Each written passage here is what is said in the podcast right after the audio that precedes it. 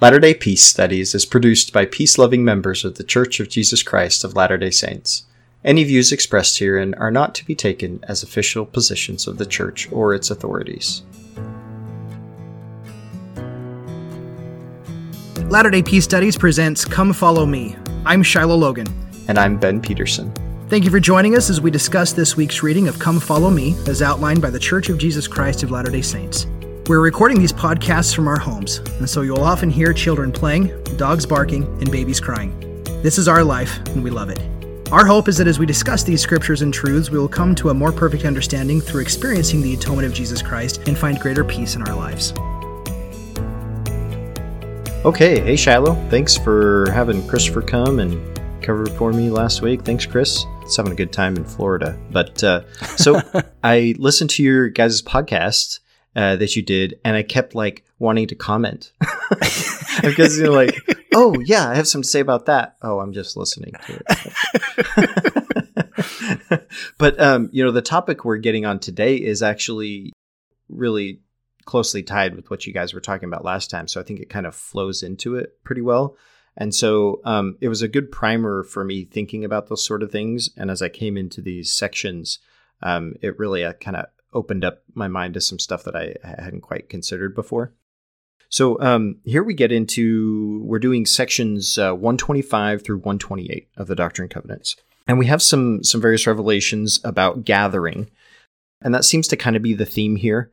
So contextually, Joseph Smith he's out of Liberty Jail. Obviously, he's back in Nauvoo, and from time to time he's being accused and there's charges out for him and and legally but then also extra legally there's people that are um, are after him for various reasons you know in in at the time and and what he's talking about he um he doesn't obviously at, at this point the uh, the doctrine of uh, plural marriage isn't very public.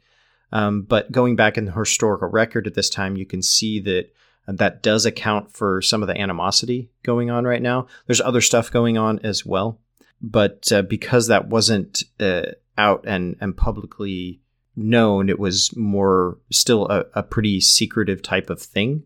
Then you know that it's not widely known as to necessarily why Joseph is is being pursued by some um, for that purpose. Um, you know, it's I guess sort of whispered about, but but not publicly accepted as as one of the reasons for people being upset with him. So anyway, he's he's a little bit on the run, so to speak, or in hiding. And some of some of what's going on is uh, he's writing these letters back to the church. So these are his epistles, so to speak. I think these are kind of chosen out. I'm sure there's more than this, but these were chosen because they had some particular doctrines that were significant in the development of the church and temple worship and so forth. And so these letters were chosen to be included in the Doctrine and Covenants for that significance. This is where uh, we are introduced scripturally to the doctrine of the baptism for the dead, at least in a Latter day Saint context. So even though this practice and ordinance has developed quite a bit since even uh, this time, this is a new thing for the saints. It's a pretty big deal. It kind of causes what you has been termed a revival at the time of the saints. They got all really excited about this and are all going to go out there and perform this ordinance and and uh, seem to be doing it wrong at first. And then Joseph Smith comes back and says, "No, no, no, you have to do it this way." And and then you know he's constantly giving him additional instruction uh, before he finally says, "Oh, um, actually, you you can't just go in the river and do it at all. We have to do it in the temple." so, um, again, this is a developing type of mode for the saints, but it's a very powerful one. Uh, again, instituted at this time that then finds its way into all the other ordinances of the temple. So we end up not just doing baptisms for the dead, but the ordinances of the temple get performed on behalf of the dead as proxy for all the other all the other ordinances. So this is where the concept of that proxy comes into being in Latter-day Saint doctrine. As we as we go through these sections here, Joseph Smith is is writing to the saints. He's kind of explaining his situation. um, and then giving them instructions. He's very excited about this. And I think a lot of that excitement, you know, really does bleed over to the saints and they and they catch up on that. So we're going to read some of the reactions that they have and and so forth. But um, starting off in in section 125, the saints had uh, purchased lands in Nauvoo Commerce, which is the Illinois side of the Mississippi, but there was also some lands purchased on the Iowa side. The issue with the lands that were purchased on the Iowa side is that it wasn't clear that the person they purchased them from actually owned them and had a right to sell them. and so so what ends up happening is kind of a dubious ownership of of these lands and it actually ended up causing some financial problems as well. But there ne- nothing really ever not much really ever comes of that in terms of church settlement. There are people that live there and in, in this section, they're said they're going to name it Zarahemla. It never really becomes anything close to what Nauvoo ever became. Um, and just doesn't have the time to develop in that way. You know, there weren't there weren't bridges at the time that could span the Mississippi. Everything was done by ferry, so it was it was very difficult to really have a coherent uh, society and and city on both sides of this really wide river. There's only a couple years after this, and then large uh, body of the saints ends up uh, moving west, so that's kind of abandoned. Here we have this concept of, of gathering, right? And and this is a, a recurring theme in the early church, and and then has been very much doctrinized and and codified for the church up until today as well. This concept of gathering the actual practice of it has has evolved and, and changed somewhat over time. At this point, the gathering is get everybody into these areas, into these cities. This is causing some anxiety for people because this was sort of what was done in Kirtland, right? And then this was what was done in Jackson County. And then this is what was done in Caldwell County. All these calls to always gather. And every time they gathered as a big group of a community, there were always caused problems. They felt like they were persecuted. And so there was really a lot of discussion at this time about whether they should really gather or whether they should not be dispersed into smaller communities all over the place so that uh, people would leave them alone because they didn't have any particular community power. But still, Joseph is calling them to gather. Um, and and the Lord wants them to come and build a temple together and be instructed.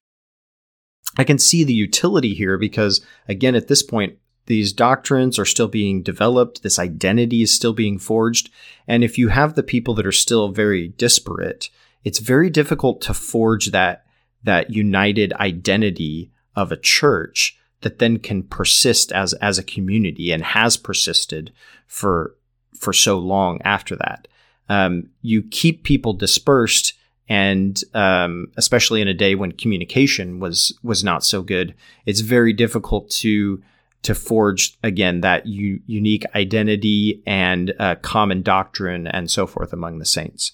So this concept of gathering becomes very important at this time even if it does end up always causing them some problems. Yeah i should stop there. You should talk now I was enjoying what you had to say.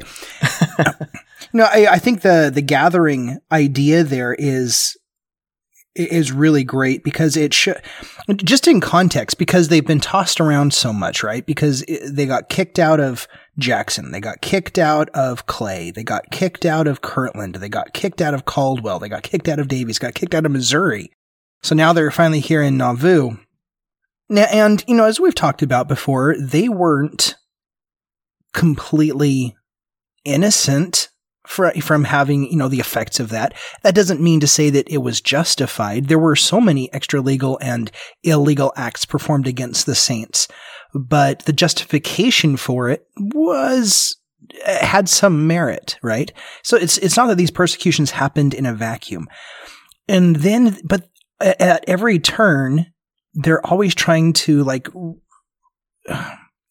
retrench and to regather back together, right? So, and so that gathering, you're right, is really important. And, and, even today, the, the mode of communication of being able to gather is still really important. I mean, that's why there's hot topics in politics going on right now about who gets to have a Twitter account and who gets to have a Facebook account and, and what's, what's Facebook's culpability right now for the January 6th insurrection, right? Because these are the modes of communication that gather people together. And so what did the saints have and how did their gatherings work together and what were the important methods by which they gathered together and what were the narratives and the ideas and the reason that kept those, that community together? Um, when there was so much political uh, upheaval going on and social upheaval going on. And there were people who were on the highest echelons of the church who were leaving the church who were claiming some pretty interesting things that had some pretty interesting basis and merit for it going on. And so there were just there was there's a lot of moving parts to this discussion. And I don't think a lot of the time we get down into recognizing just how uh, uncertain their future seemed so often along the way. And and just that gathering, I liked how you brought up the the concept of gathering as a as a, a means of bringing that community together and having that communication there and the importance of it here in sections 127 and 128, these are not revelations. You know, these are letters from Joseph to the saints. And mm-hmm. I think in them being letters, there's a lot of clues that we get in these sections that we don't get in the revelations. And we've talked about this before about what was Joseph in the revelation and what was God and trying to kind of piece out and find out what was Joseph. You know, is this God cracking pouring through the cracks, or is this Joseph? You know, we talked a little bit about that with uh, with 121 and 123. What what did Joseph need to heal from the traumas that Joseph needed, and maybe those those revelations were were really tailored to his needs. You know, we didn't get a whole lot of uh, of all the revelations at 121 and 123 that were given we only got a little bit there about what uh, I believe Orson Pratt and Brigham Young ended up deeming to you know appropriate to put into sections 121 through 123 and so but here in these sections we're getting a lot more of the flavor of joseph. And uh, like for instance uh, here in verse 1 of section 127 he he goes into hiding because he says i have thought it expedient. Well that's really different language than what we're usually mm-hmm you know, what we're, we're accustomed to in these sections because it's always in the name of God, right? Always in the name of the Lord. This is always, the Lord's always speaking about himself in third person, which is really an interesting yeah. way of being able to give these revelations. And then he switches to first person a lot. But I have thought it expedient. And then in verse two, this is fascinating. He says, As for the perils which I am called to pass through, they seem but a small thing to me, as the envy and wrath of man have been my common lot all the days of my life. And for what cause it seems mysterious. This is a really interesting thing for Joseph. Joseph, obviously, we know down in Missouri, July, the July 4th sermon that Sidney Rigdon gave that was so bombastic that even Brigham Young and the later apostles were like, yeah, that was the speech that probably really catalyzed the Missourians against us and caused the extermination order. So even later on, they're admitting this. Joseph helped co-author it. He helped disseminate it. He thought it was a really good idea to do this and to, and to, and to put out all these materials all over and share through their Missourian neighbors. Joseph thought this was a great idea, but then on the backside, he's like, "Why is everybody upset with us?" right, and so there's yeah. a little bit of this going on, and I don't think as a as a religious community, we really grapple with this. We we tend to put Joseph in such a an absolute perfected stance that nothing he ever did merited any animosity. There was, it was always this conspiracy against him. And I think in a lot of ways, his personality, he may not have even been aware of what he was doing or how people, he may have been completely sideswiped and, and blindsided by the Missourian animosity for the Salt Sermon and for the July 4th um, sermons that happened in 1838. But then he comes along here, and he's like, for what cause it seems mysterious. But here's what I think is really interesting is how he follows up this statement about this, his common lot for what seems mysterious. Because he writes in 1838, in the account that we have of the Joseph Smith history and the end of the Pearl of Great Price, that he writes in 1838 Um, that's where, you know, that's the, the first vision story we have. And he talks about the persecutions he seen back then and about how shocked he was about the persecutions back then. So this, this is kind of an MO that Joseph has is he's, he's like, I don't know why everybody dislikes me so much.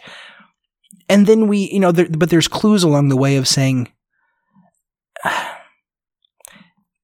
nothing I think Joseph did merited the kind of pushback that Joseph had. But th- th- there's always these kinds of people who there's little things that they do that cause some of the problems that th- that they end up experiencing. And I think in a lot of ways, not every way, but at least in some subtle ways, Joseph is like this. And so, but I, but what I find is fascinating is the, his ability to cope with and then to create meaning and modality in his own life. So, for instance, he says, As the envy and wrath of man have been common, a common lot all the days of my life, and for what cause it seems mysterious, unless I was ordained from before the foundation of the world for some good end or bad, as you may choose to call it, judge ye yourselves, God knoweth these things, whether it be good or bad.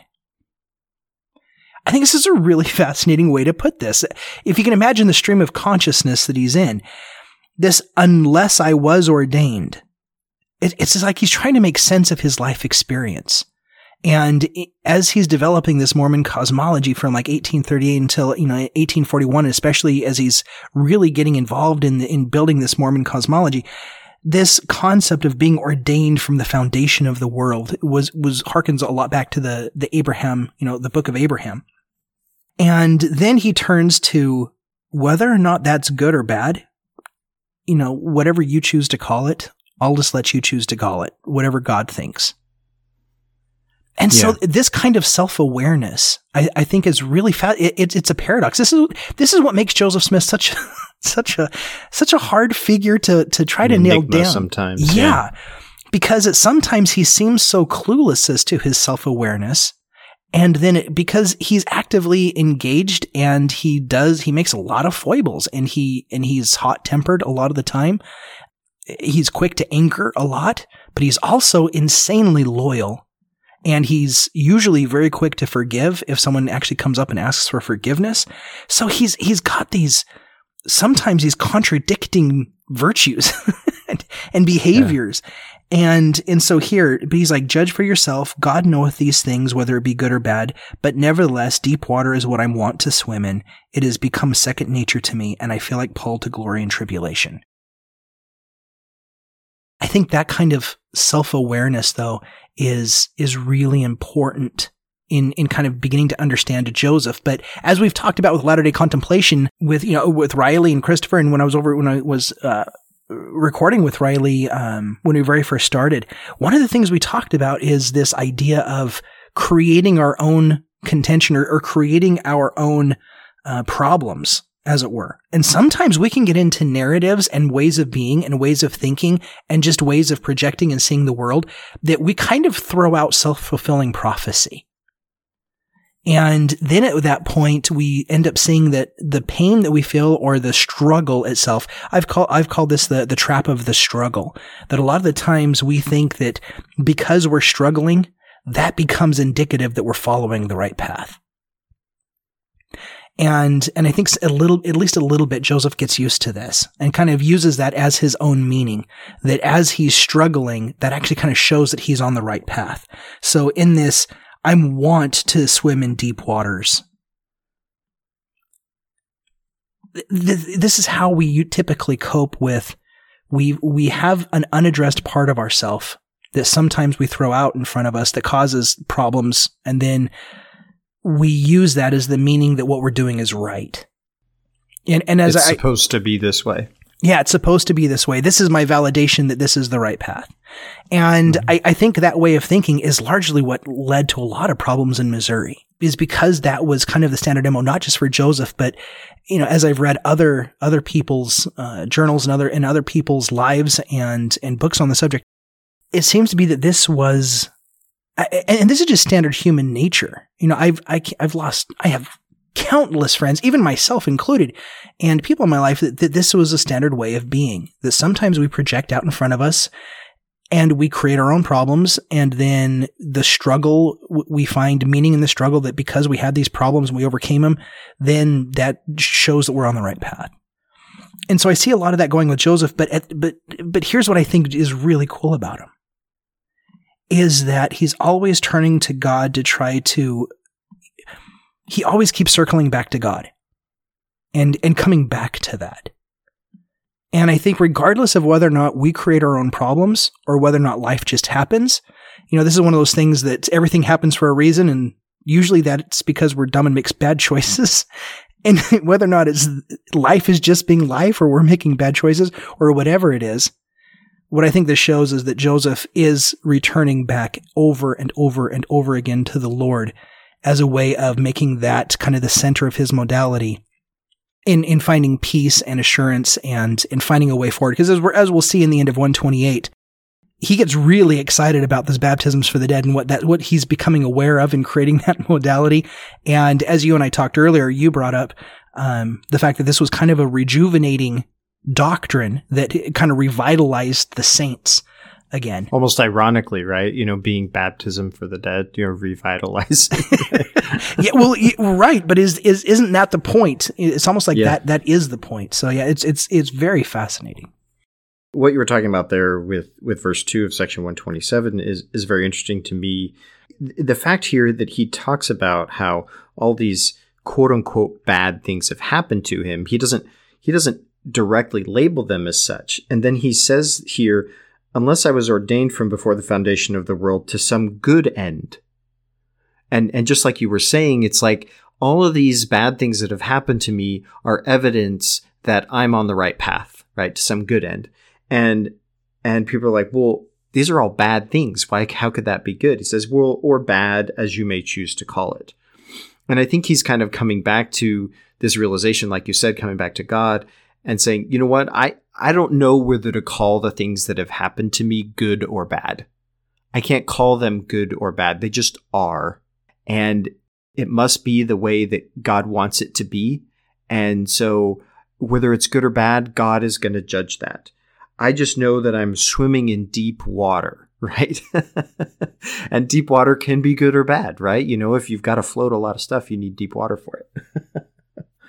So I, I just think that's that's an interesting perspective there that that he kind of steps back from judging his circumstances to say, you know what, I I don't know whether my circumstances are good or bad. I've come to to just accept them. You know, they just they just are what they are and I'm I'm willing to at least in this moment accept reality for what it is. And and obviously as a human that always it oscillates, right? We'll, come to moments where we're, we're willing to just accept reality for what it is. And then tomorrow someone cuts us off and, and it's like, you know, they're the devil. so it, it, these kinds of things happen. Yeah. I don't know how to follow that up, but yeah. so um, here, as he continues in 127, I, I saw something that was an interesting segue into this concept of the baptism for the dead. So here he's he starts introducing this idea, um, or, or the idea is that he's already introduced it to the saints. You know, we we get this letter here that he tells them, oh, they already know about it, so they've already been doing it, and he's just giving them further instruction. So essentially, in the Doctrine and Covenants, we don't have the letter that's originally the instruction or if it was an, an in place uh, or an in person instruction. As he says later in here, that he wanted to, you know, be there in person to instruct them further on this. But here we get in verse four an interesting segue into the concept of recording. So and again, verily, thus saith the Lord, let the work of my temple and all the works which I have appointed unto you be continued on and not cease, and let your diligence and your perseverance and patience in your works be redoubled, and you shall in no wise lose your reward, saith the Lord of hosts. And if they persecute you, so persecuted they the prophets and righteous men that were before you. For all this there is a reward in heaven. This is a bit of a reformulation of the last beatitude, right? That Blessed are you if you're persecuted for righteousness' sakes, for yours is the kingdom of heaven. That's basically this is a reformulation of that. what's interesting to me about that is that the the idea, the very idea of recording these ordinances now becomes a mode by which heaven and earth are united. And this is how he gets into this. He says, concerning your dead, when any of you are baptized for your dead, there will there, let there be a recorder, and let him eyewitness of your baptisms. Let him hear with his ears, that he may testify of a truth, saith the Lord. That in all your recordings it may be recorded in heaven.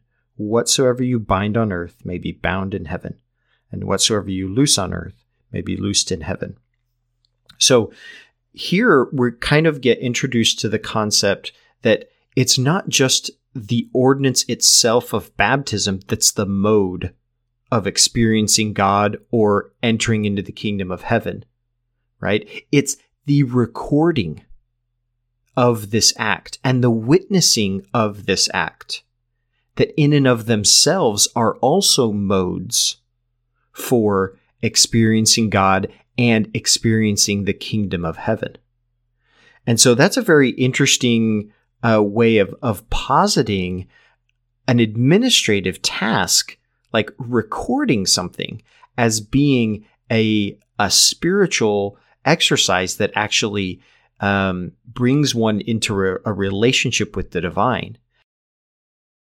He kind of recognizes that this is a bit of an odd thing to assert so he kind of says later, you know, may, you may see, you may seem to think uh, or think that it's a strange doctrine, but this is an important thing. And then he goes on to explain why he thinks that way. But, uh, it kind of stood out to me this time that, again, this just the very concept of recording the ordinance in and of itself kind of becomes an ordinance, right? Becomes a mode by which a person experiences a relationship with God and then establishes this kingdom of heaven on earth, the the meeting of heaven and earth in the kingdom of God. So uh, this again at this time this gets the saints really excited about this and and how they're going to experience um, this new mode, right? This they they know what baptism is, but all of a sudden baptism gets extended into a way uh, of experiencing God, um, uniting with these their ancestors, right, in a way that they really hadn't ever considered before. Um, it opens up their minds to to a realization of something they hadn't before. So here's some of the accounts. There's there's several um, that come from from people that experience this. But this is uh, Phoebe Woodruff, who's Wilford Woodruff's wife. So Phoebe Woodruff was living near Nauvoo when Joseph Smith began teaching about baptism for the dead. She wrote about it in, to her husband Wilford, who was serving a mission in England. She says, Brother Joseph has learned by revelation that those in this church may be baptized for any of their relatives who are dead and had not a privilege of hearing the gospel, even for their children, parents, brothers, sisters, grandparents, uncles, and aunts. As soon as they are baptized for their friends, they are released from prison, and they can claim them in the resurrection and bring them into the celestial kingdom. This doctrine is cordially received by the church, and they are going forward in multitudes. Some are going to be baptized as many as 16 times in one day. Wilford Woodruff later said of this principle, The moment I heard of it, my soul leaped with joy. I went forward and was baptized for all my dead relatives I could think of. I felt to say hallelujah when the revelation came forth, revealing to us baptism for the dead. I felt that we had a right to rejoice in the blessings of heaven this does kind of cause this this revival among the saints that um, really puts them back in touch with the, uh, the the roots of their religion. Kind of breathes more life, new life into the, these modes that they had, um, and energizes them to to do the work. And then then as this concept's introduced, it it um, leads into Joseph Smith then starts starts explaining to them that this ordinance actually should be done in the temple. So it's a way for him to first galvanize um, the uh, the spiritual um, uh, energy, so to speak, or or um, will of the saints, and then channel it into that that mode of the temple and say, okay, this is something that is very important to you. You've realized it. You've experienced this as a mode of experiencing God. Let's take this and then put it in the sacred space of the temple to elevate it even further. And so uh, that that's a very interesting thing to do. Um, to to take something that that they're experiencing and then and then uh, further sanctify it by moving it into a designated sacred space. And that was really interesting in light of the discussion you had with Christopher last week, I thought, because you know, you guys brought up the concept of not just sacred space, but sacred time. And uh, the fact that an ordinance is something that you you perform from start to finish and uh, you're, you're experiencing it in time. It's not just going to a space and thinking, you're actually doing something. So it's a dedication of time. That's where I see that that sort of that sacred time being brought into the conversation here because you're offering that time as part of the sacrifice. You're making that time holy that you're putting into it, not just the space that you built, right? Um, and we see that um, you know, if a baptism is something quick, but we, we see that even further pronounced in the following ordinances that are revealed and then performed in the temple, because especially like initiatory and endowment, these are, are much lengthier types of ordinances that, um, depending on what temple they're done in and, and the group size and everything, can take a couple hours, right? Just to do one name for one person. And so this becomes, again, not just a, a concept of a sacred space, but also of a sacred time. That time is set apart to the Lord and then to that person, that specific person. And the what becomes very central and important to these ordinances of the temple are the names of the people. And because the names are so important and absolutely required to even do the ordinance, they are like central to the ordinance itself. That means that we then have to go and do that family history work, right? To find the names of these people, because those are what are the central part of the ordinance that is spoken in the ordinance are the names of these people. So that got me remembering an article that I had read years ago, and I went to search for it and I couldn't find it. Um, but the concept in the article was the idea of of how the temple. It's the idea that temple work is a sort of response to the collectivism that so often creeps up in the world. Um, so we can look over history and see how people get treated collectively. Um, you have war, um, you have genocides, all these horrible things that happen to people in mass. Um, and so you, you, atrocities and, and war. And this results in sort of a collective death. And the temple kind of responds to that uh, as the antithesis of a collective death. It's an individual symbolic resurrection. And so we, we symbolize resurrection in baptism by going down into the font. And, jo- and Joseph talks about this in section 128, even the symbolism of baptism himself. He brings this up as an important point to the idea of baptism for the dead. He says, you know, this very this very ordinance is symbolizing someone dying and being reborn. So it totally makes sense that we would do this for our dead in proxy for them because they are dead. And so we're symbolizing their rebirth. And so, uh, again, going back to this idea that the temple is sort of the the religious mode response to the idea of collective death and that is of individual resurrection as symbolized by performing these ordinances on an individual level and with the idea that speaking the name of the person is akin to resurrecting them.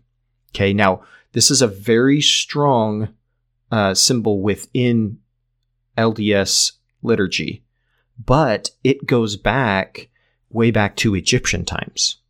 And this idea very well could have been planted in Joseph's mind by his exposure to uh, Egyptian religious practice. And the idea is that it is that the resurrection, um, a person is resurrected by speaking their name.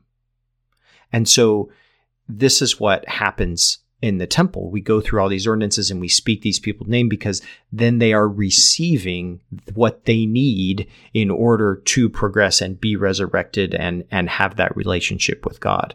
And then it brings us into that that same relationship there. Um, so as I was searching for this article that said this and thinking about this concept, I came across another article that was written back in 2004. And it was an article that was talking about, um, well, it, the context of it was the Iraq War and all of the the awful things that were happening in Iraq um, after the U.S. invasion, and it was talking about how speaking the names of people who had died was this way to humanize, to rehumanize, to reanimate these people who had who had died in this war that was in such a dehumanizing way. They, they then talked about it in the context of other mass casualties. So, you know, either from from uh, accidents or or you know different things. So this brought this comes up when uh, we talk about 9/11 as well. It's uh, they still have I think sort of a ceremony where they say the names of those people right? And this, uh, we, we do this with like war memorials, like there's the Vietnam War Memorial. We have the people's names written on the memorial. This was really not a thing um, almost at all before World War One. In fact, a lot of graves, especially for for casualties of war, weren't even marked. Now, this was largely like a logistical problem. Like you know, you you didn't know what everybody was named. Dog tags weren't a thing, right? But the, the fact is, it's more of a, a modern innovation to seek out and try to name everybody that's killed in the war. Um, I wanted to read a few things from the article that I found, and I thought maybe we could post a link to it or something in the in the episode notes. Here's some of the things I found in the article that were really interesting. It says naming names after an event with mass casualties is a way of pausing to say, wait, to a world in a hurry. And I thought that was interesting in the context of we've talked about a lot how how we are are so often in a hurry, and uh, the Lord wants us to slow down and and experience things in the moment, right? So, going on in the article, a way of acknowledging in the midst of vast abstractions, culled from numbers and graphs and tallies, that the most important number ought to be one. What's that quote from Stalin? You know, like one death is a tragedy, but a million is a statistic, right? Right. And and it's the idea here that we we do we come back to that individual, right? We don't go in the temple and say, okay, we're going to do an ordinance for, um, you know, I'm doing an ordinance for 50 people, right? They're all done individually, one at a time, with that person's name, because that person is an individual. Uh, another part from the article the act of reading aloud the names of the dead, the late 20th century's contribution to that individualizing impulse. Stepping out of that article for a second, the one of the premises of the article is that this idea of speaking the names of people is sort of a a, a modern innovation. Like I said, you know, only since really World War One have we tried to to to collect names of people who who died in wars and tried to keep a record of that. Um, but Joseph Smith started teaching the saints here to go and find those and um, find their ancestors um, not particular to war, obviously, and and that their names were were an important part of of this process. So going back to the article, reading aloud the names of the dead is even more emotionally charged than the act of silently reading inscriptions on a monument. It adds a temporal extension. It takes a place in time. You can see a memorial in one moment in time.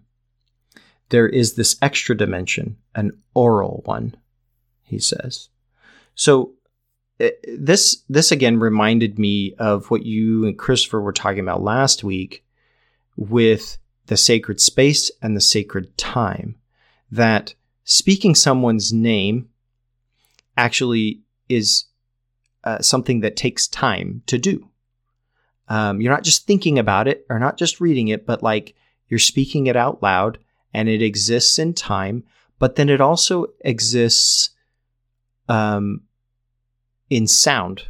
Like uh, we have to hear it. That reminded me then again of multiple times here in these sections where it talks about the witness not just seeing the ordinance, but then hearing it as well. And that that seeing and hearing were part of that recording mode, right?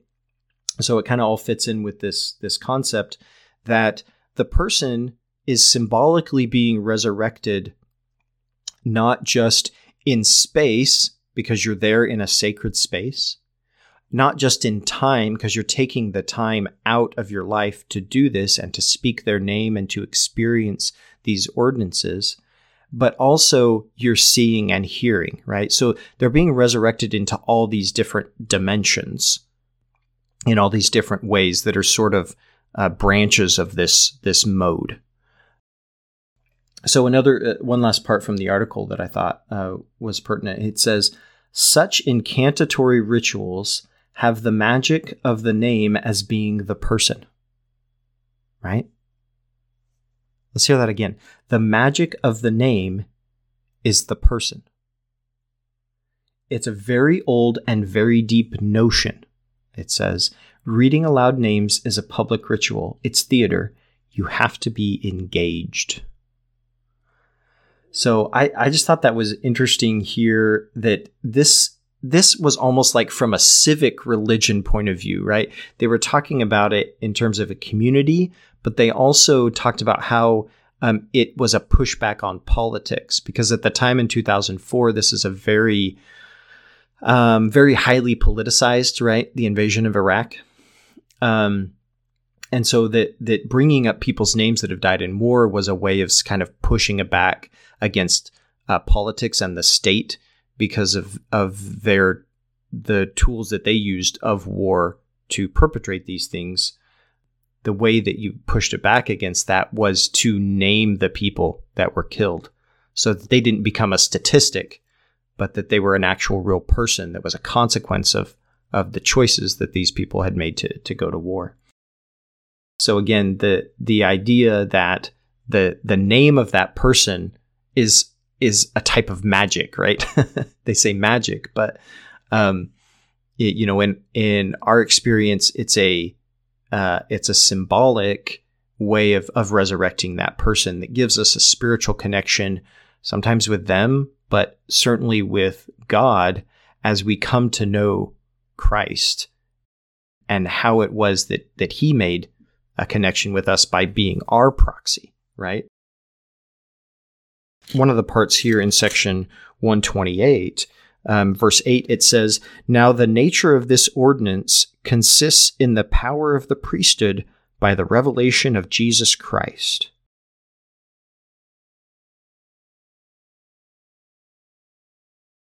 How, what, in our experiences that that we have with with ordinances or modes of connecting with God, these are how is it that Christ is revealed to us in those things.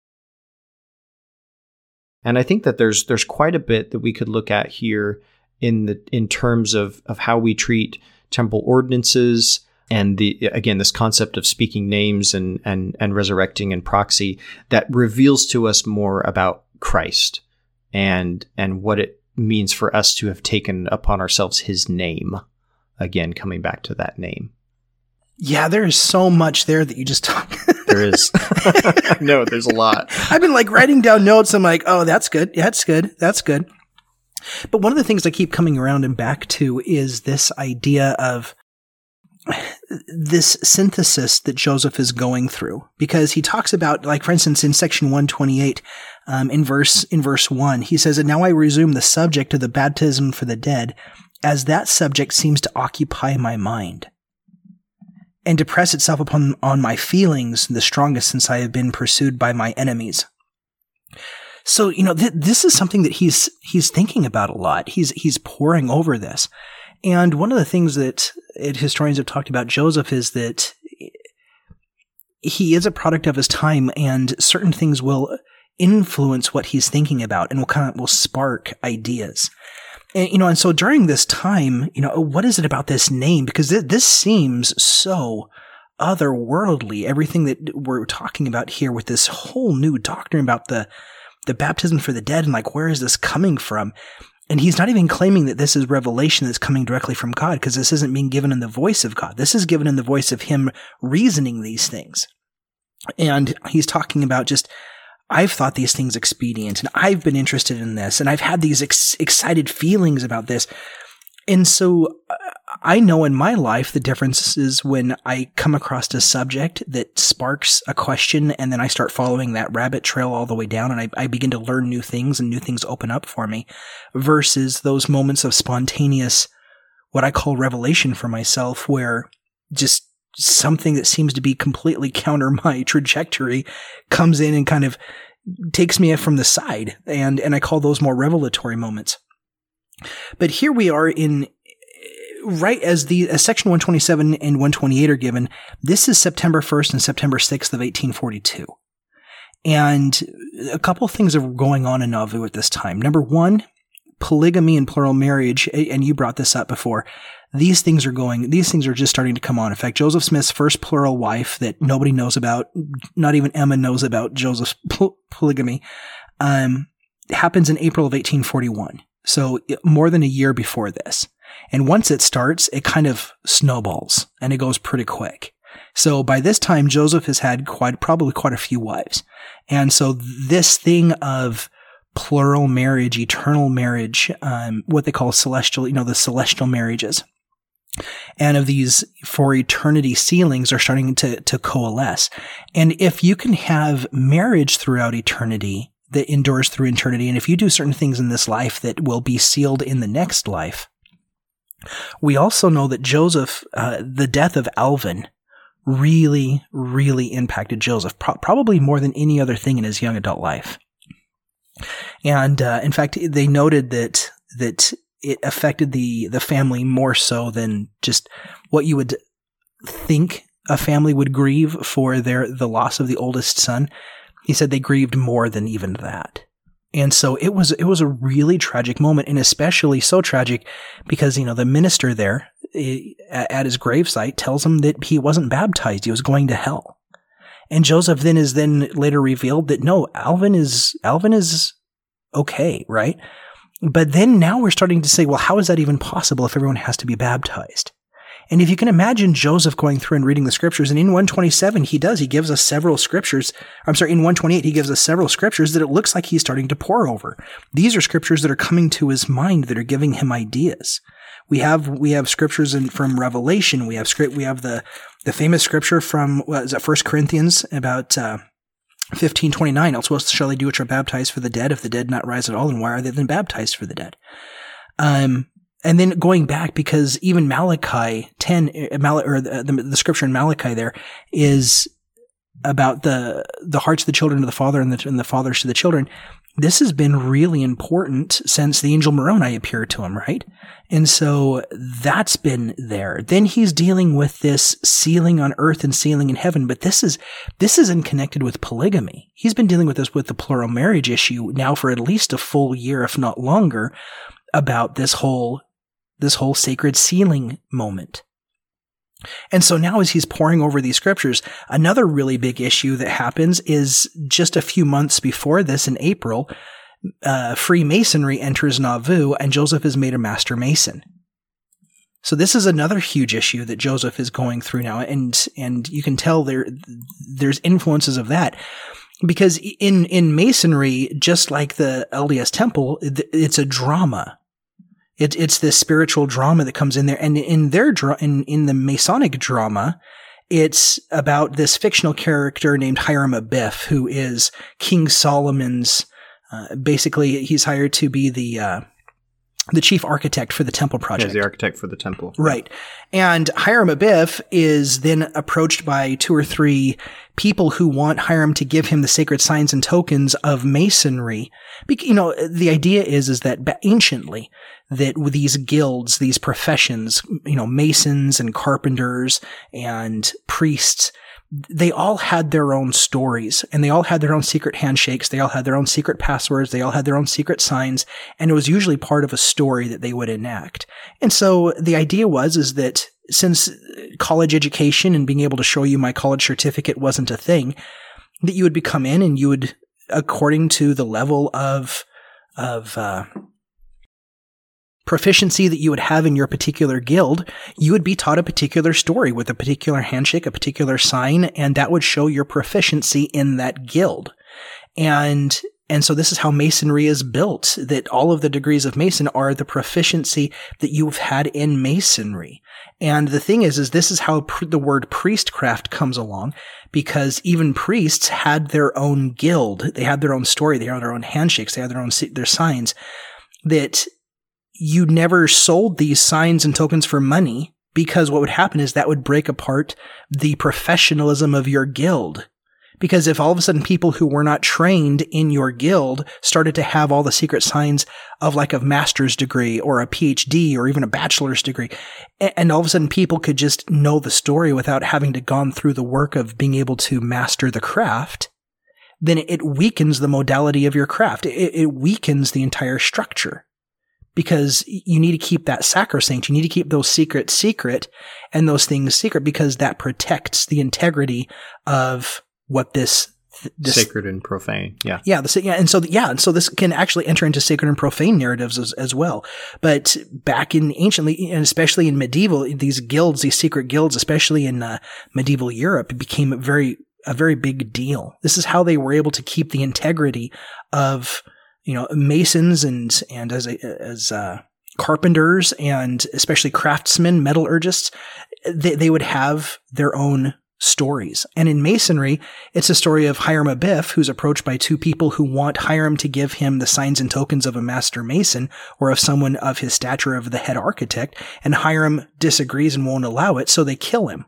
And so part of the reenactment there is that they're trying to bring him back to life. And so the initiation here is is that he's murdered, but now he's restored to a new state of awareness, and he now began, and, and so the initiate becomes a master mason in the same in the same vein where he stands as Hiram Abiff, coming into a new awareness, a new rebirth. And so Joseph has gone through this thing within a few months of this these letters. So the whole concept of rebirth, of coming into a new rebirth, of coming into a new awareness of something, mixed with the scriptures that he's reading, mixed with the concept of of these this plural marriage uh, throughout eternities, mixed with the idea of sealing on earth and sealing in heaven, all of a sudden you can see that there's a lot of layers upon layers upon layers that Joseph is experiencing here. That having a specific name and ha- and the the importance of a name and speaking your name in masonry is a big deal you know, the, to be able to have your name attached to this thing is a really big deal in how you're called forward into a new life. And so a lot of these things are kind of, of, of, of Masonry isn't ancient, you know, the oldest records I believe, and it's been a long time since I've looked at this, but it's like what, 1300 for, you know, the 13th, 12th century is about as far back of, of Masonry as we know. But we begin to see that some of these things that Joseph has are really catalysts of what he's dealing with. And I love there in section 121, he's like, these things, this is a subject that occupies my mind and presses itself upon the feelings and the, uh, of my heart, basically. And you can see just how he, excited he is about this modality. And as you said about how the saints became about this, because there are a few men in the background who are working with Joseph with polygamy. There's a lot of there's a new Mormon cosmology that's emerging.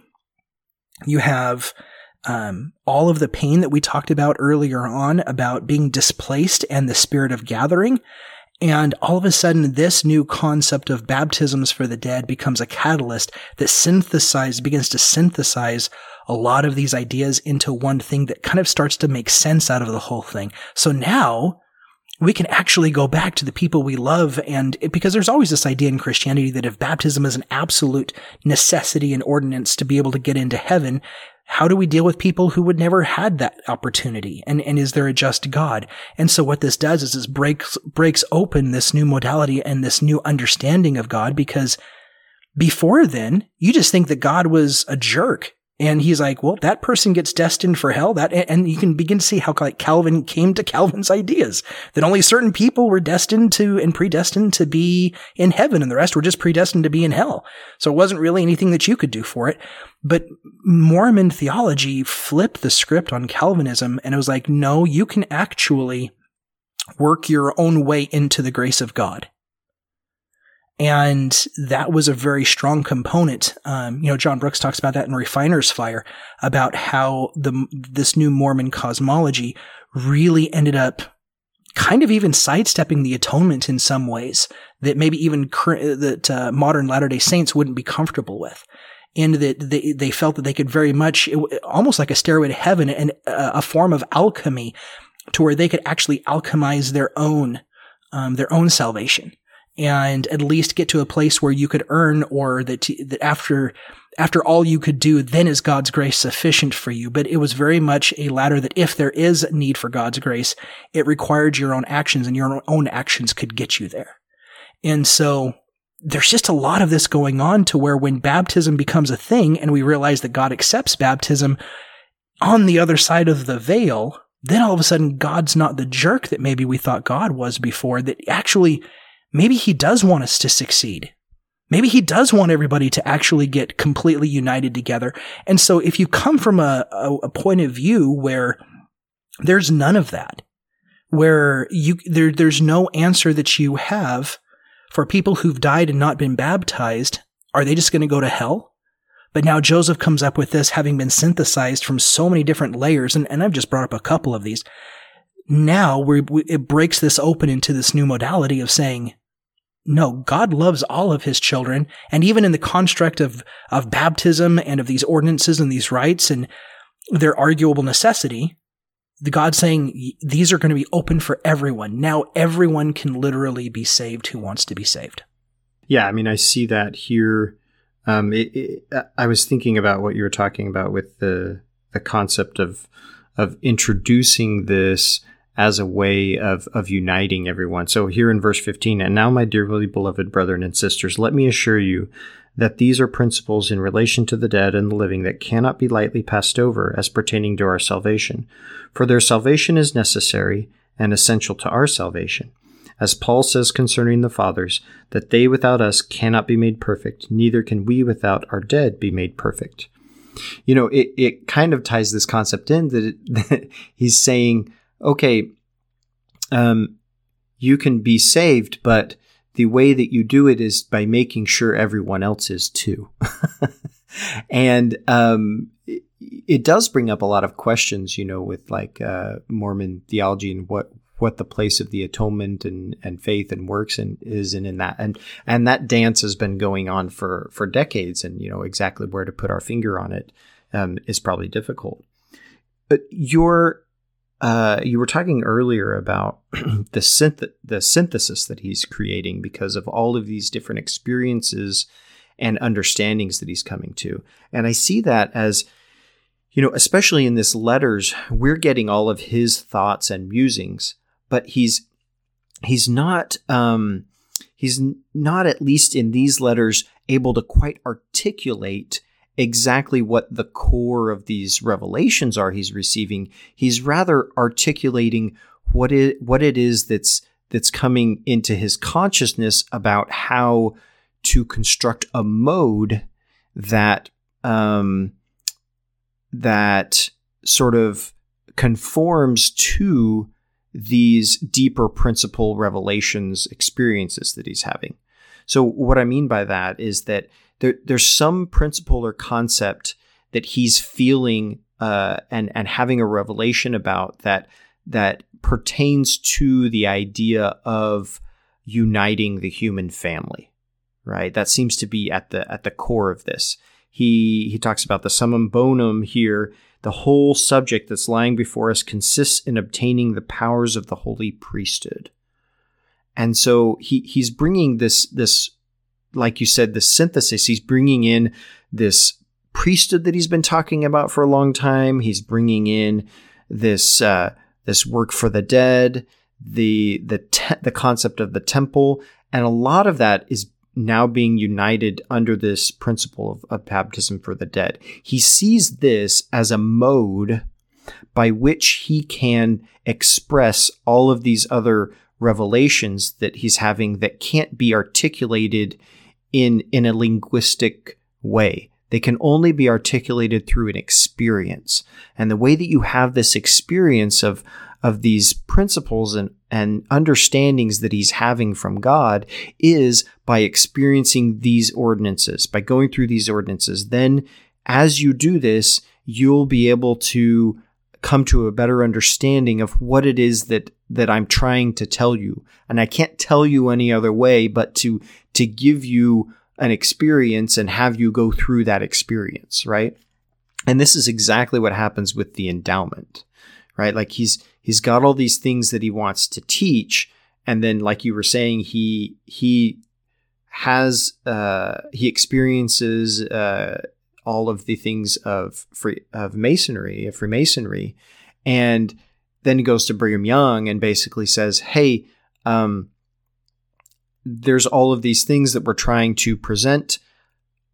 You could use this or something like it as a mode to present those things. And so it, it becomes the vehicle by which he tries to deliver these principles and understandings and concepts. Um, but it's not the thing, right? You know, he's he's trying to convey these things that are, are aren't he can't articulate any other way. Yeah. Yeah, I think that's I think that's a good way of being able to do that. It's it's this wonderful evolution and I don't think a lot of the times we really pay attention enough to recognize history is easy to re, to be read backwards. It doesn't mean we, we read it well. It's just it's easier that way. And especially with a lot of our religious traditions, it's that this is the way that it has evolved in our lifetime. So we, I think a lot of the times we think that we kind of project the way it is now back to then, sure. as if this yeah, was the yeah. way that you know that they understood it. Uh, and you know, we could even rationalize it and say, you know what, it, has been an ongoing. You know, is it President uh, Nelson who said that you know this is an ongoing restoration, right? So it's even mm-hmm. what Joseph Smith revealed. Uh, I don't know how many Latter day Saints would even recognize the church in Joseph Smith's day, even in 1842 sure. Nauvoo. Sure because they they are so radically just coming up with these new ideas and experiencing these new ideas and the synthesis of how these are all coming to be. Because you know Joseph has been told to build the house you know to build the temple to build God's house there and to say hey well, I'm going to reveal to you these new these ordinances. Yeah it's not really even clear especially to the saints at this time what it's really for you know? right. Like they just keep saying build it and I'm gonna you know real stuff to it and they're just like okay, we're going to rebuild it. You know, I'm sure Joseph Smith had a little bit of an idea, but but all of that is still developing at this time. What this temple is even for? Yeah, and so we, we've had the call to be able to build the the endowment house or the Nauvoo to build the Nauvoo house, and to have that be a temporary endowment house until the temple can be built because God recognizes that they're in their poverty. He says. And so we can see that, but what's in the endowment house and what are they actually doing? And it's, this is different now than what is being done in the temple, right? Because it's not a full four part drama. Cause now we have the full four part drama. We got the baptism, you know, the initiatory and uh, the endowment and the sealing. So, so th- there's that standard four part drama. You, you can add a, uh, another act with the second anointing, you know, and whatever that becomes for, for sure. leaders of the church. But so that that's the standard four part drama, and that doesn't really get developed in Joseph's day. Mm-hmm. In fact, they don't right. open up the Nauvoo temple until after Joseph is dead. So Joseph doesn't actually even get to see the temple endowment as we know it. Yeah, a lot of this modality really isn't fleshed out by Joseph Smith. It's This is a very Brigham Young thing. Yeah. So, so more of what we know about the temple endowment, it has far more Brigham Young's fingerprint on it than it does even Joseph's. And sure. and Brigham Young even said he had a dream of seeing Joseph, where Joseph said it was incomplete, and, and Brigham's got to forward this on and to create and create a new modality and to continue to work this out. And then we end up getting Adam God theory. I don't think he used the word modality. All right. He didn't say the word modality, but we still ended up getting Adam God theory. But that, you know, that's a whole different other right. conversation. so there was that moment. And then everyone's like, yeah, let's not continue with that. So then we, you know, they change it and, and it, and it's amended and it continues even in our own day. It continues to be amended and there are central there are central uh, rites and tokens that we just don't have anymore that was present 20 you know that was my math 30 years ago. And so it is and it's going to continue to change and that's okay because the modality modality is not it's not uh, it's not the thing. it, yeah it's not the thing.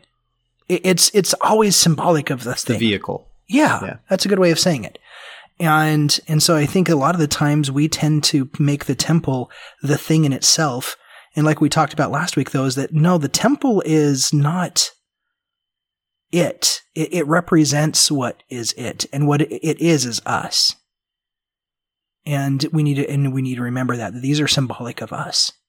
And so when we go to the temple and when we, we participate in those, to train our minds to be able thinking, what is this about myself that I'm learning? That is, is, is being instructed at this particular, and when we see the temple as a four part drama, when we see it as it's it's not just four distinct ordinances, but it's one ordinance done on four different in, in, four different acts of a, of a of a play, and we participate in that, and that's representative of us. Then it takes on a, a different meaning. But right now, in reading these with baptisms for the dead, they're just barely beginning to open up this modality. They haven't even no idea what this is going to mean later on. But for right now, they're super excited about it because they come to find out, hey, God's not as big of a jerk as we thought he was.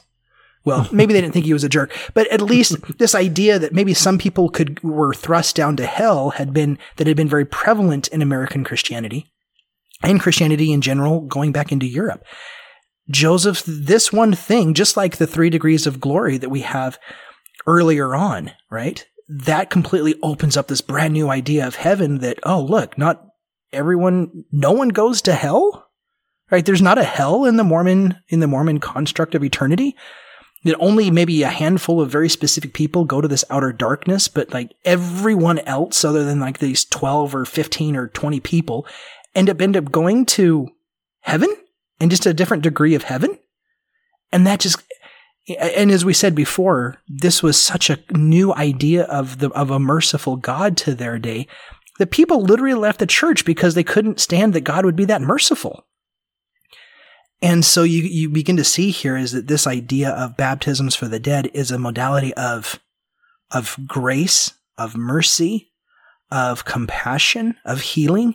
You, you can begin to see how people who had, even if they had had loved ones who had been baptized in their religion to accept the new evolving idea of Mormon priesthood and priesthood in the in in the church that you needed to be baptized by the true and correct authority. So what does that say for everyone else, even all of your loved ones who were not baptized by the authority? That means that they're condemned even if they were baptized in their own church. And so this solves all of that. And it just shows and, and it kind of expands and makes the conversation bigger than it was before.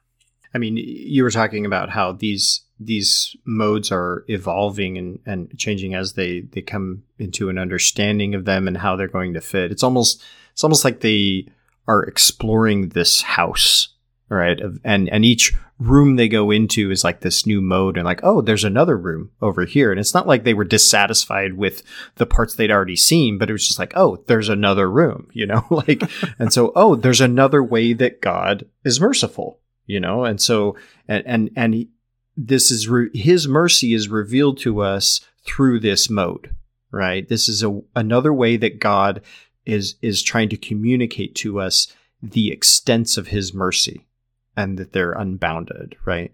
And and so that happens with uh, baptism for the dead. you know, at first they're going out in the river and they're just, you know, doing it like crazy. And Joseph Smith says, "Hey, you know, uh, let's let's baptize men for men and women for women, and let's have a recorder." And so he starts he starts sort of uh, fleshing it out, so to speak. Right? It's it's very um, it's very vague. It's cloud, right? he starts defining it a little more how it how it's supposed to work and and and how we do this in an orderly way and and direct us towards the way that we want to understand this. This happens um, even in even a longer stretch of of time with the concept of sealing, because sealing, um, when it's first sort of introduced, um, it, Joseph doesn't give a whole lot of instruction on what this thing is, and and it's it seems like he doesn't really even know, right? You know, like sealing is like, okay, uh, let's just seal everybody to everybody, right? Oh, well, we want to seal. I want to be sealed to um, somebody who's righteous, so I'm going to seal myself to one of the apostles. And so sealing just becomes this um, method by which people just connect themselves to another righteous person. And that's the way that it's kind of initially first practiced.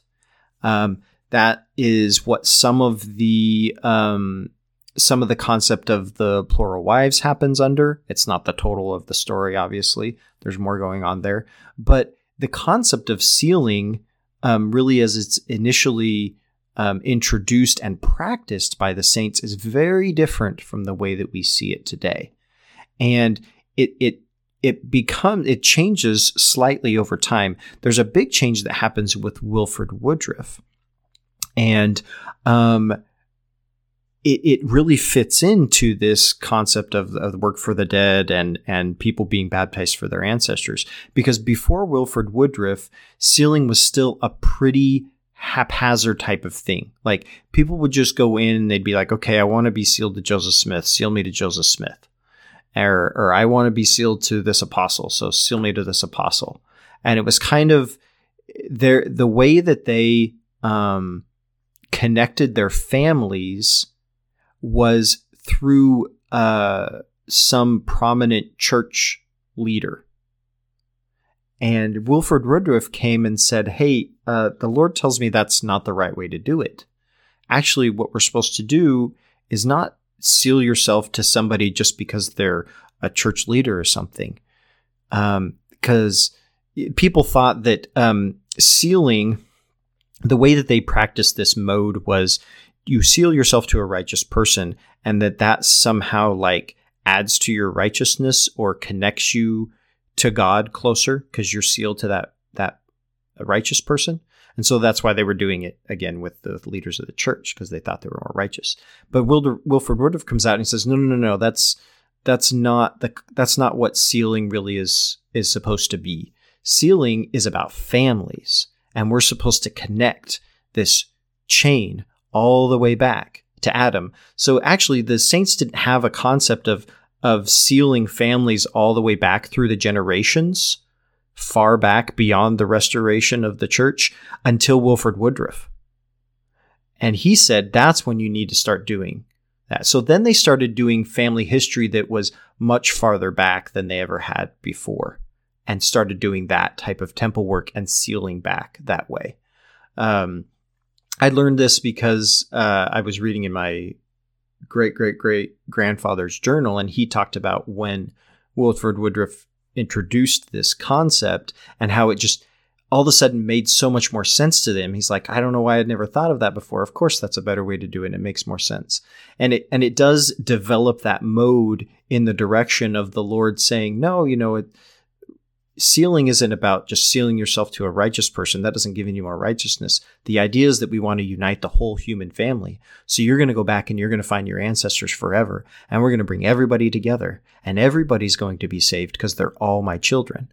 And, and that development of that mode just kind of opened that concept up, right? It was like, uh, you were exploring that room a little bit more and understanding through that mode a little bit more of who God was and, and how he viewed his children. So. Yeah, that really is a fascinating conversation because of the evolution and what that meant. that to be born under the covenant didn't actually happen until Wilford Woodruff. They were they just Yeah. they searched around and they got to actually got to choose like who they wanted to be for their for their uh, their parent, right? And yeah, and- exactly. and who they wanted Yeah. to be sealed to, and they they started jockeying for positions. And in fact, when he re- when he revealed this new way of being sealed, there were a lot of apostles who were like, "No, I don't like that. I, I don't want to be sealed to my earthly father." yeah, yeah, yeah. They're like, no, my father's a wicked man. yeah, he's a And But it was like, it doesn't matter. So yeah, it's it's absolutely fascinating what uh, what became of all that and, and how that actually evolved and and how it's been handed down to us and and how we and how we enjoy it nowadays. So just just goes to show again that just the way that we have it was not though necessarily the way that they understood it then. And so the more we know, we're going to find out that oh, a lot of these ideas have evolved and maybe they've evolved. I mean, for instance, Brigham Young, I, I brought it up. Brigham, Brigham, I can talk. Brigham Young's Adam God theory that was introduced into the temple. And this was a thing that a lot of people have tried to sweep away under the rug and, and kind of dismiss. But, you know, it was a little bit more prolific than a lot of people want to admit that it was. And, and so that theory was in the temple. It was in the temple ritual. It was in the temple rites. It was in the temple covenants and it's not. And it changed, and it changed after he died. And they said, well, we're going to go a different direction with this. And so it's to show grace for each generation and how they're coming to God and to realize that how we enjoy things now, the general principles kind of remain the same in that we have temples. We believe temples function in a particular way in connecting people together. But even that evolved.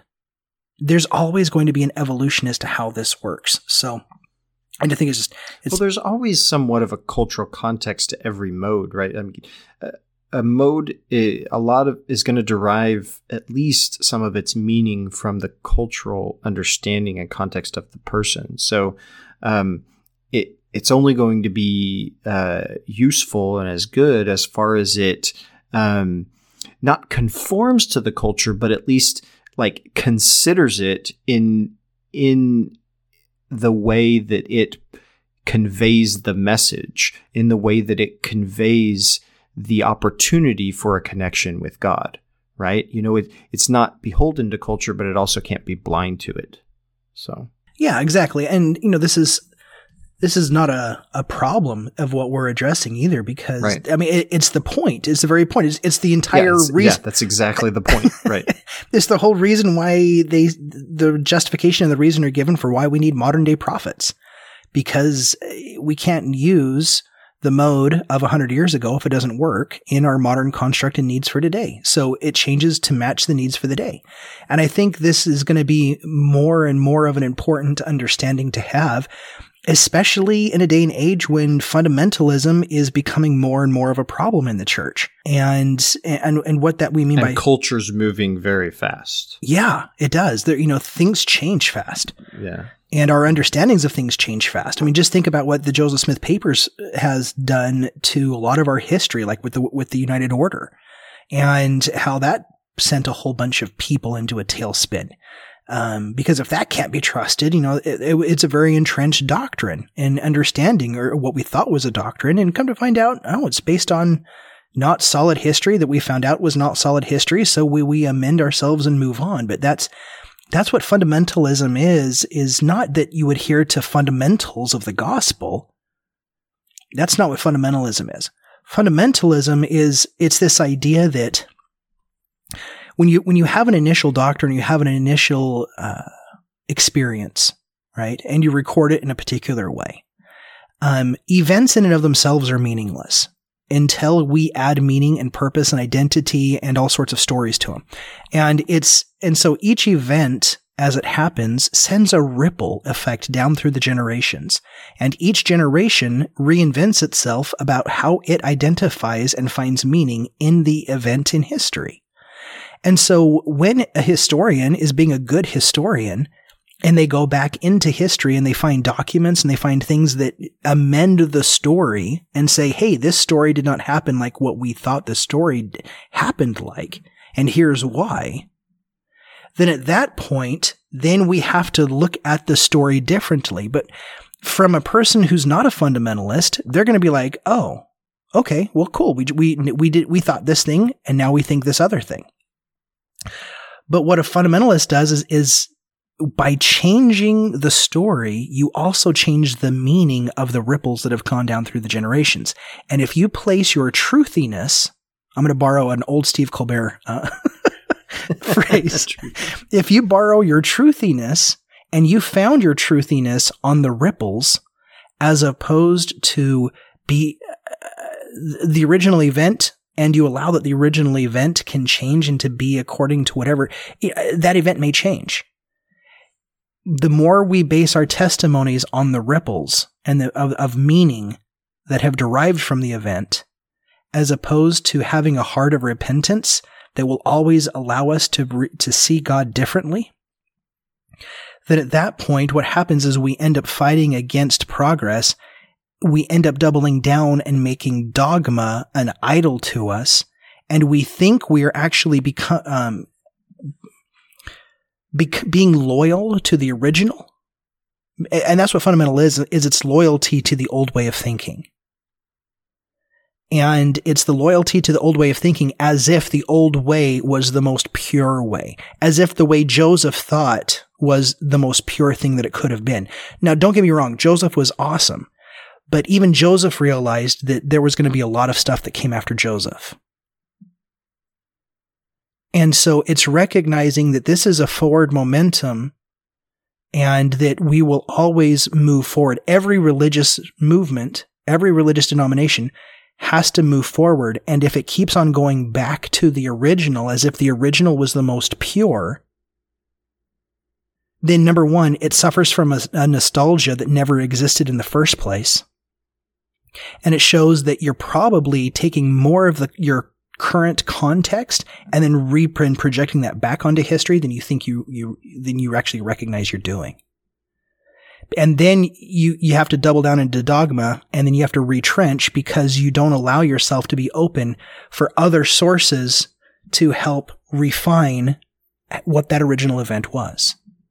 Now, it is when, when that original event comes out and we have now more sources or greater knowledge, we can ask better questions about how to identify these moments and find meaning from these moments. The meaning is going to change. But that, you know, that's, uh, Christopher and I had a, a, an episode for Latter day Contemplation here not too long ago where we talked about meaning and we talked about, um, stories it was, it was specifically on stories that the stories we tell ourselves, uh, a lot of the times we don't live in reality. We live in our stories about reality. And when our stories about reality are based on the ripples of meaning that come from events, we're in a really shaky place, religiously speaking.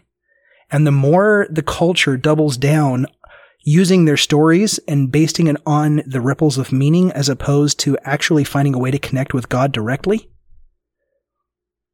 that's what's going to cause a really big problem for the. It, we're already seeing this problem already. Um, in, in a lot of groups um, in the church and in a lot of uh, fundamentalist, uh, what will end up being fundamentalist breakoffs. I already know in Utah there are already groups that are starting to break off because they think that polygamy was the most pure way to live, so they're going to go live polygamy, or they think the law of consecration is the most pure way to live, so they're going to go live in compounds where they just practice the law of consecration. And that's what that kind of thinking ends up doing is because then you want to live the pure way of living. And the pure way of living is your interpretation of how you think it was supposed to have been based on the ripples of meaning and not necessarily the thing in and of itself. Anyway, it becomes very highly problematic. So history is difficult. it's almost like you study religion or something. So. it's a, it's an issue I see. So so hopefully someone can glean something from that. If you have any if you have any questions or comments about it, definitely drop by. Let us know.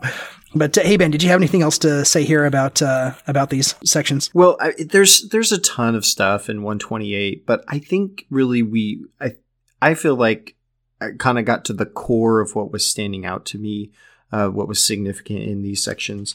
Like I said, there's other stuff that I marked up Um, I know you had some stuff to say about verse 24 about the refiner's fire and stuff. If, if you want to go into that, if not, then we can save it for another time. no, I, I, I just think it's interesting about, yeah, Christ being called the refiner's fire and the fuller soap. Just in that we've had conversations before about what that means. You know, the fuller soap was made from ash. It was made from the ash of the leftover olive trees. And then we get into the olive tree allegories about how the wicked are supposedly the, the bad branches that are kept away and burned and the ash and the allegories always stop with the wicked being burned. But what the allegories, what the people would have known at the time was that that ash was really, really important to these trees, the health of these trees, because it was the ash that got incorporated back into the soil that trapped the, the water in, in next to the roots. And if you didn't have that ash to be able to help trap that water in near, near the roots, then it would evaporate and the tree would die and it also helped to to nourish it and to fertilize it. Well, yeah, when the vineyard's burned, it never you don't completely kill the trees. What it is is you I mean if you're talking about an olive vineyard is that the branches or the the part that's above the ground often will become burned or destroyed, but the roots stay good and the shoots come back up.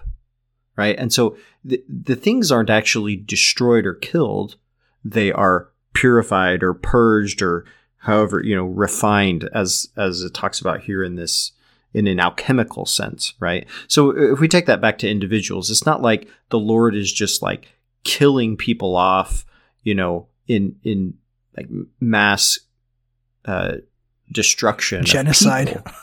yeah. It's it's that this is happening on an individual basis, which actually takes us back to our, our discussion about the temple, right? And how the temple is actually a response to the mass casualty events of human history as an individual rather than mass casualty, an individual resurrection. And that's what the Lord does. He goes to us individually and refines us, purifies us, and resurrects us, right? And what is burned and destroyed are not pe- a whole entire people, but rather the parts of them that aren't their true self, the parts of them that don't know God. And what's left is what knows God. Yeah. I love that. I don't have anything to add more than that. I think it's a good place to end. okay. Awesome. Well, thank you everybody for listening and sticking around. And again, if you have any comments, thoughts, anything, um, if, if you think this would be good to, uh, for someone to listen to, please share it and uh, we always love hearing from you. I so I uh, have officially gotten off Facebook. I've been off Facebook for about six weeks, and man, what a difference in my life! man, congratulations! Yeah, that's it's something else. I, I feel like I'm out of the loop. Achievement. It really is. I feel like I should get a medal for something for for it or something. But uh, you go to Facebook ex Facebook users anonymous. That's right. That's right. And and so I I'm out of the loop. I'm usually like really really in the loop and in the know about how these trends are going and what's happening and and I just feel a little bit out of loop. So now I'm just in my history books and in my religious theory books. So I feel like I, I, I feel like if I could make a Facebook post like 200 years ago, I'd be like, good to go. I'd be very current and modern, but right now I don't feel very current and modern.